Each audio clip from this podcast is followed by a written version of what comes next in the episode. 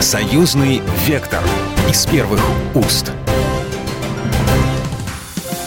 Здравствуйте, вы слушаете программу «Союзный вектор». Меня зовут Екатерина Шевцова. И сегодня мы поговорим, наверное, о самой болезненной, самой главной теме, о том, что волнует сейчас всех. И родителей, и пожилых людей, и сотрудников в офисах, оставшихся еще не на удаленной работе. Поговорим о коронавирусе. Сегодня у нас в студии врач-инфекционист Валерий Данилович Безносенко. Здравствуйте. Добрый день. Вы приехали в маске. Да, я Вы уже готовлюсь. приехали, да, с э, гелем, протерли руки. Э, вот, знаете, сейчас развернулась такая битва. Кто-то говорит, маски не спасают, кто-то говорит, маски все-таки спасают. Вот скажите, как врач, нужна маска? Ну, я бы еще добавил вот к вашей подводке, что эта передача еще будет актуальна и для медицинских работников, я надеюсь. Не я только- надеюсь. А Да. что они еще недостаточно э, квалифицированы и осведомлены, что нужно делать?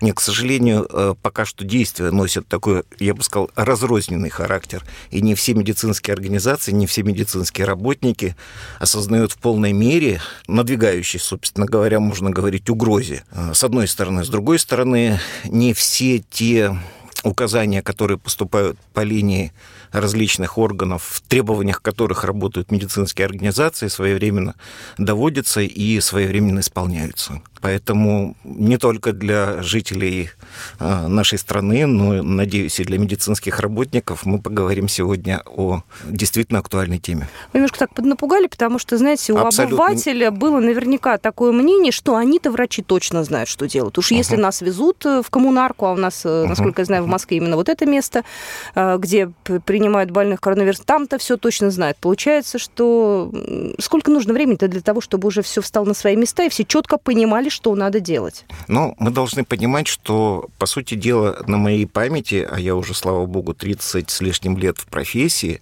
такая глобальная ситуация складывается впервые. И если говорить об инфекционном процессе не применительно к данной инфекции, а вообще об инфекционном процессе, то у него есть э, свои закономерности, и можно говорить в данном случае о естественном развитии этого заболевания, коронавирусной инфекции. И пока что мы видим, что за неполных три месяца это развитие ситуации приобретает глобальный масштаб. Оно И это действительно, действительно серьезно. Оно везде принимает одинаковый масштаб. То есть мы смотрим на Китай, там была одна история, смотрим на Италию, мне вообще страшно смотреть на кадры, которые там. И ты думаешь, а у, у- у нас в России страна огромная, все говорят, вас тоже это коснется, до вас тоже это дойдет. И я пытаюсь понять, какой сценарий до нас дойдет. Э, Очень хорошо, что вы упомянули о Китае, потому что когда вот в Китае уже ситуация э, успокоилась, э, заболеваемость пошла на спад, у меня тоже лично создалось такое впечатление, что здесь ничего такого сверхъестественного, ничего страшного нет, потому что, ну, посмотрите, на полуторамиллиардный Китай мы имеем всего 80 тысяч заболевших. А давайте посмотрим, почему мы имеем всего 80 тысяч заболевших во всем Китае.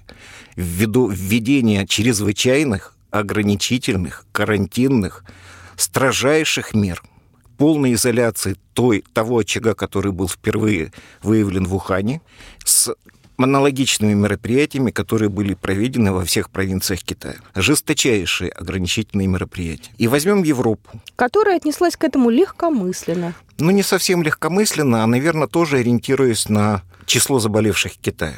Не столько Ну, процентное отношение, да, к Не не столько жителей. оценивая те мероприятия, которые были проведены, сколько на количество заболевших. И не случайно комиссия ВОЗ, которая была в Китае, после ее посещения сказала, э, предварительное решение было, что пока что ситуация не требует глобальных мер противодействия этой инфекции. Видимо, вот это вот действительно небольшое в процентном соотношении на численность Китая число заболевших немножечко все мировое сообщество успокоило. Я вот вспоминаю, что, наверное, где-то где еще в конце февраля, в 20-х числах февраля, посол Италии в России, когда уже начинались заболевания в Италии, сказал, не волнуйтесь, эта ситуация контролируемая, приезжайте, туристам мы всегда рады. Прошло вот всего ничего, три недели. И границы Италии закрыты. Во Франции со вчерашнего дня вводятся жесткие карантинные мероприятия с привлечением сил э, военнослужащих для контроля за, им, за их обеспечением. Так что ситуация, она действительно серьезная. И она развивается э, в таком достаточно бурном э, режиме. Почему именно Италия? Почему именно Франция? Почему не Норвегия? Почему не Исландия? А это страны с самым большим количеством туристов. То есть это, это центр туристы. Европы. Это принесли туристы. Пока, пока вот, например, сейчас мне непонятно, почему в Чехии не очень большое количество заболевших. Хотя это тоже центр Европы, через который идут все туристические потоки. Границ нету фактически в Евросоюзе. Можно Уже спокойно. есть. Теперь да. да. Теперь да. Но вот интересный вопрос, так как наш проект российско-белорусский буквально несколько дней назад закрыли границу с Беларусью. Насколько эта мера действительно сейчас э, нужна? Но не даже, перегибаем ли мы здесь палку? Но я даже больше скажу. По моему мнению, не только границы с Белоруссией нужно закрыть, а нужно закрыть э, у нас в России э, внутренний транзит. Это как? И границы между областями. Ага. Как минимум на 2-3 недели. А это такая мера, в общем, радикальная, радикальная, да? очень радикальная. А вот у нас, вот так, если честно, если вспомнить, хоть раз в жизни такой вот на вашей поэтому, памяти было? Поэтому говорю, на моей памяти такая ситуация складывается впервые. Мы впервые столкнулись при такой бурно развивающейся глобальной проблемой, действительно, которая затронула весь мир. Через предметы коронавирус может передаваться или нет? Ну, не знаю, приехал турист, у него багаж. На этом багаже может сохраняться вирус или нет? Вы извините, такие обывательские вопросы, но они могут возникнуть в наших Это действительно вопросы, которые возникают ежедневно, они не столько обывательские, они действительно жизненные, на них нужно отвечать. Есть разные данные по времени выживания вируса э, во внешней среде, на поверхностях в том числе. И они разнятся от 4 часов до 7 суток. Поэтому из этого нужно исходить. И, в принципе, это та инфекция, относящаяся к респираторным инфекциям, но преимущественный путь, как сейчас предполагается, это не воздушно-капельный, это не аэрозольный путь передачи, это путь передачи контактный. И вот вы в самом начале обратили внимание, что я пришел в респираторе, не в маске, это не а в маска, респираторе, это респиратор, да, да. со вторым классом защиты и с кожным антисептиком, остатки которого еще, слава богу, есть. Да, это вот те мероприятия, которые, простейшие мероприятия, которые позволяют защитить себя, а прежде всего защитить окружающих от распространения возбудителя во внешнюю среду и от возможности инфицироваться возбудителем, находящим на поверхностях, путем прикосновения инфицированных возможных рук к нашим слизистым рот, нос, глаза. Давайте посмотрим, как дела с коронавирусом обстоят в Беларуси. Начнем с того, что 16 марта Россия закрыла границу с Беларусью из-за неблагополучной эпидемиологической обстановки. Ну и кроме того, мэр Москвы Сергей Собянин подписал распоряжение, согласно которому на белорусов и проживающих с ними лиц, прибывающих в столицу, распространяется двухнедельный карантин. Абсолютно такая же мера применяется гражданам, которые приехали из США, Великобритании и из Европы. В самой же Беларуси выписали 15 вылеченных от коронавируса пациентов, сообщает Белта. И сейчас под медицинским наблюдением находится 42 пациента с положительными лабораторными тестами, но без клинических проявлений болезни. Имеет признаки инфекции, по сути, являются больными всего 12 человек. Ну и общая статистика с конца января на коронавирус обследовано более 19 тысяч человек. Президент Александр Лукашенко подчеркнул, что белорусы не находятся в той ситуации, чтобы принимать драконские меры, ну и успокаиваться не надо, обратил внимание президент. Глава государства очень критично отозвался о людях, которые возвращаются из-за рубежа, бывав в неблагополучных эпидемиологических странах, и это скрывают. Вот, например, он привел э, бизнесмена в пример, который вернулся из Италии, обратился к врачам, когда уже находился в критическом состоянии. Из-за него пришлось взять на контроль более 300 человек, которых он мог потенциально заразить. Ну и как живут белорусы? Есть ли у них маски? Хватает ли продуктов? Об этом нам рассказала Лариса Раковская, главный редактор газеты «Союзная Вечи» из Минска. Первое было тоже такая волна, что нигде нет масок, потому что вот все маски там увезли, вот. Я зашла в аптеку купить и э, септики, какие-то жаропонижающие такие, ну вот на будущее, э, немножко сделать запас. И я купила пакет масок. Маски есть, они просто стали дороже. Гречка есть, рис есть, сахар, ну все. И, так сказать, какие-то долгосрочные продукты, э, и, и, в общем-то, все, что свежее, и фрукты, и овощи, все-все есть. А вчера ходила специально после работы, зашла на Комаровский рынок. Это такой, знаете, вообще индикатор городской жизни. Ну, тоже никаких изменений я не увидела – никакой такой какой-то активности покупательской, нетрадиционной тоже там не было. Но единственное, что э, доставка продуктов домой. Сейчас просто даже очень трудно на сайте сделать эту доставку, дней свободных нет. В общем, вот, вот это действительно, э, эта служба сейчас как-то так не справляется с э, количеством возросшим количеством заказов. А Лариса Раковская, главный редактор газеты «Союзная вечи», из Минска. Специалисты Национального исследовательского института гриппа имени Смородинцева расшифровали полный геном коронавируса. Это новость как раз этой недели. Это поможет в разработке вакцины. По словам Дмитрия Леознова, исполняющего обязанности директора НИИ гриппа имени Смородинцева, этот коронавирус новый для нас. Поэтому критически важно иметь возможность определить путь его распространения и попадания на территорию нашей страны, его изменения. Эта информация поможет в разработке вакцин и противовирусных препаратов для лечения коронавируса. Расшифрованный геном отправили в международную базу данных Всемирной организации здравоохранения. Ну и у меня следующий вопрос, тоже абсолютно обывательский. А как скоро мы получим лекарство от коронавируса или хоть какую-то вакцину? Не надо уповать на лекарства. Почему? Вот лекарство это не самое основное. Ну, потому что для того, чтобы лекарство вышло на рынок, должно пройти как минимум 2-3 года от момента его создания до э, всех этапов клинических исследований и допуска этого лекарства, э, если оно докажет свою эффективность уже к клиническому применению. К этому времени э, тем или иным путем эта вспышка будет уже завершена. То есть оно уже не понадобится? Скорее всего, что это будет не актуально. Вы слушаете программу «Союзный вектор», и мы вернемся буквально через пару минут. «Союзный вектор» из первых уст. Союзный вектор из первых уст. Мы продолжаем программу «Союзный вектор». Я Екатерина Шевцова. Еще раз хочу представить нашего сегодняшнего гостя. На студии врач-инфекционист Валерий Безносенко. И говорим мы о коронавирусе. Можно теперь про сам коронавирус поговорить? Ну, все уже знают про симптомы температуры и сухой кашель. Это правда, да? Температура, сухой кашель. И вот сегодня прочитал, что кроме этого а, на начальных этапах еще возникает э, нарушение обоняния и вкуса. Вот такой интересный, интересная особенность описывается.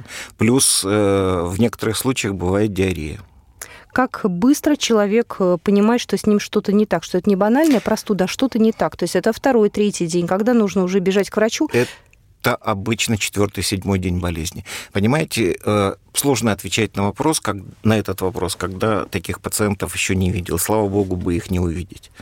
Э, пока мы ориентируемся на те описательные случаи клинической картины заболевания, которые нам предоставляют наши зарубежные коллеги. А они делятся информацией? Э, очень много делятся информацией, и вот в свете предшествующих разговоров об Э, ограничения интернета, а, блокировки в каких-то ситуациях. Вот это та ситуация, которая показывает, что это ни в коем случае нельзя делать. Мы сейчас только через интернет, не через конференции, которые когда они проводятся, мы получали раньше весь этот объем информации. Мы сейчас эту всю информацию черпаем исключительно через интернет, через социальные сети, через э, свои профессиональные ассоциации. И это действительно большое дело. Мы за эти три месяца развития вспышки получили очень большую информацию, пока еще, слава богу, не встретившись э, в жизни, на практике с э, такими пациентами. Большинство медицинских работников с этим не встретилось. Могу ли я предположить, что жители мегаполисов в, этой, в этом случае находятся в большей опасности, чем, не знаю, жители отдаленных регионов, городов, небольших деревень, которые, может быть, живут себе спокойно, да, в такой относительной изоляции и Но безопасности? В этой ситуации никто не должен э, успокаиваться местом своего проживания. Ну вот, например, на Украине, в Житомирской области, первый случай смерти от коронавирусной инфекции – это житель не областного города это житель э, сельской местности. За 10 дней от момента заболевания до момента смерти, поколесивший по области по разным э, поводам, но тем не менее, будучи больной, не обращаясь за медицинской помощью, вернувшись домой, человека настигла смерть. А, Москва Э, если, не дай бог, э, начнут э, появляться заболевшие, как вы считаете, она готова или нет? Потому что те кадры, которые мы везли из Италии, не хватает аппаратов искусственной вентиляции легких, все в ужасе. Да, ну, Москва все-таки город другой, да, и при всем уважении к Италии у нас оснащение лучше, больниц больше, и специалистов тоже больше. Готовы, если, не дай бог, что? Я вам скажу так, мы готовы, если количество пациентов не будет лавинообразным. В этом мы готовы. Мы не знаем, сколько пациентов у нас появится какое будет их количество. Вот я уже упоминал о естественном течении э, инфекционного процесса, в том числе коронавирусной инфекции. Есть данные, они э, ориентируются на те случаи, уже описанные случаи и в Китае, и в Европе, и по данным Германии, по данным Италии, по данным Франции, 80% заболеваний протекает легко. И люди вылечиваются. И без всякого лечения люди выздоравливают. Ага, то есть человек мог и переболеть, но об этом не узнать? Есть случаи, когда это протекает бессимптомно в виде носительства. Ага. Э, не скажу, что это самые опасные случаи, но этот фактор нужно иметь в виду, потому что клинически здоровый человек может быть источником инфекции для своих близких и для тех людей, с которыми он встречается. Но в 20% случаев э, заболевание требуют госпитализации, а примерно в 5-10% в случаях из них оказание интенсивной терапии с искусственной вентиляцией легких. И проблема заключается в том, что если количество пациентов, госпитализированных в, реани... в реанимационное отделение, превышают количество аппаратов искусственной вентиляции легких, им физически эту помощь оказать невозможно ту помощь, в, которых, в которой они нуждаются. При этом, с другой стороны, предусмотреть сейчас закупить дополнительные аппараты ну, и, в каком и в каком количестве, да, очень сложно прогнозировать. Конечно. Поэтому вот у нас в Москве фантастически благоприятная обстановка сложилась тем, что не открылась сороковая больница в коммунарке для того профиля пациентов, которые они должны были начать принимать. Вот это вот фантастическое что счастье. есть свободная больница, у которой да, возможно полностью да. оснащенная, введенная в строй, э, с набранным штатом, не знаю, насколько он укомплектован, на сколько процентов, но уже э, штат э, сотрудников и среднего персонала, и врачей, и реаниматологов, больница была оснащена. И она, у нее появилась возможность принимать таких пациентов. Пациентов с моноинфекцией. Угу. Это не комбинированные заболевания, да, это не травмы, не инфаркты, не инсульты, которые сами по себе требуют интенсивной терапии. Пока что эта больница, слава богу, работает только на эту инфекцию, и пока она своими силами на то количество пациентов, которые туда поступают, справляется. Но я еще раз хочу вернуться к теме вакцины. Ну вот, допустим, пройдет 2-3 месяца, может быть, 4 месяца, и такое лекарство изобретут, оно будет тогда актуально?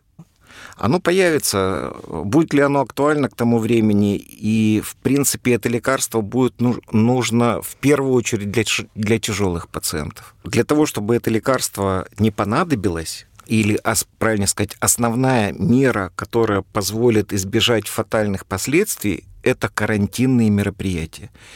А, Еще раз, коронавирусная инфекция относится к респираторным инфекциям. У респираторных инфекций есть э, несколько особенностей. Большинство респираторных инфекций, например, краснуха, корь, тот же самый грипп, если, опять же, вспомнить испанку, когда не было э, вакцинации от гриппа, угу. да, 40 миллионов человек да. по разным данным, по разным данным, около 40 миллионов человек, это усредненные данные. В 2018 году 20-го столетия от испанки умерли. Да? Так вот, коронавирусная инфекция на сегодняшний день относится к неконтролируемым инфекциям, то есть инфекциям, которые не способна э, остановить путем э, каких-то лечебных или профилактических мероприятий. Основная мера, которая позволит сократить количество заболевших, это изоляция. Коронавирус, он есть в Российской Федерации э, в разных регионах. И каждый житель Российской Федерации, ну, если мы говорим и о Белоруссии тоже, в Белоруссии тоже есть случаи коронавирусной инфекции. И в Белоруссии каждый э, житель должен исходить из того, что он потенциально может быть источником инфекции. И опять же распылять, э, почему я говорю, что и транзит внутренний должен быть максимально ограничен, настолько, настолько, насколько это возможно, чтобы не распространять э, возбудитель, э, не распылять его по всей стране. Потому что мы не знаем, есть у нас или нет. А вот следующий вопрос. А как мне узнать? Ну, допустим, я А у меня ответный вопрос. А зачем? Тоже верно. То есть хорошо. Вот смотрите, а есть я, вообще, которые я на это, тесты? на это привожу следующий пример. Вот вы обратились в лабораторию э, или в какую-то м, государственную поликлинику или в частный медицинский центр, который, кстати, не, не имеет права брать э, материал для исследования пока что. И у вас вы получили отрицательный результат. Но вы пока пошли по улице, пока вы были э, в медицинском учреждении, в лаборатории, вы могли инфицироваться этим. Пока э, он не внедрился в ваши слизистые, невозможно э, лабораторно э, сразу это подтвердить. И вот вы получили отрицательный результат, но уже в этот момент инфицировались. Понятно. И, Да, понятно. То есть здесь дело бессмысленное. и это возвращает к тому тезису, который я сказал, что сейчас уже нужно относиться к тому, что мы инфицированы в, в достаточно высоком вероятном проценте. Стоит ли сейчас в профилактических целях э, принимать э, либо капать какие-нибудь противовирусные препараты? И не врач Абсолютно нет. тоже не поможет. Абсолютно нет. А их просто э, препаратов противовирусных ни против одной респиратор... ни против одного респираторного возбудителя, за исключением гриппа, не существует. Но чтобы иммунитет препар- поднять. Те препараты, которые позиционируются как противовирусные, которые сметаются в первую очередь при э, подъеме заболеваемости респираторными инфекциями, они никакого отношения к противовирусным лекарствам не имеют. И к иммуномодулирующим тоже. Такие лекарства неизвестны нигде в мире. Понятно. То есть мы сейчас... Это лекарства с недоказанной эффективностью. Да, кто-то в них верит, э, и вера, вера делает э, иногда большие чудеса. Ну, эффект плацебо еще никто не отменял. Э, Совершенно Человек верно. может поверить и так далее. Э, Ну, как вы считаете, вот сейчас теми мерами безопасности, которые вводятся, вот по вашим прогнозам, кто-то говорит там 25 марта, кто-то говорит конец марта, начало апреля. Ну, когда уже все это может пойти на спад, учитывая, ну, хотя бы примерно, да, учитывая то, что сейчас делают уже? А, Если э, э, м, понимаете, в чем вопрос? Если сейчас не ужесточить карантинные мероприятия, э, мы э, быстрее завершим эту вспышку. То есть инфицируется большое количество человек, и эта вспышка закончится либо выздоровлением 80% инфицировавшихся Мгм. и 20%, ну, 8 на сегодняшний день усредненные проценты по Италии, например, летальных исходов, да? Готовы мы пожертвовать вот этими людьми 8% инф- всех инфицировавшихся? Ну да, тогда вспышка закончится достаточно в такие ограниченные сроки. Или мы ужесточим карантинные мероприятия, но сохраним жизни. Спасибо большое. У нас сегодня в студии был врач-инфекционист э, Валерий Безносенко. До свидания. Спасибо. Спасибо. Всего доброго. Программа произведена по заказу телерадиовещательной организации Союзного государства. Союзный вектор из первых уст.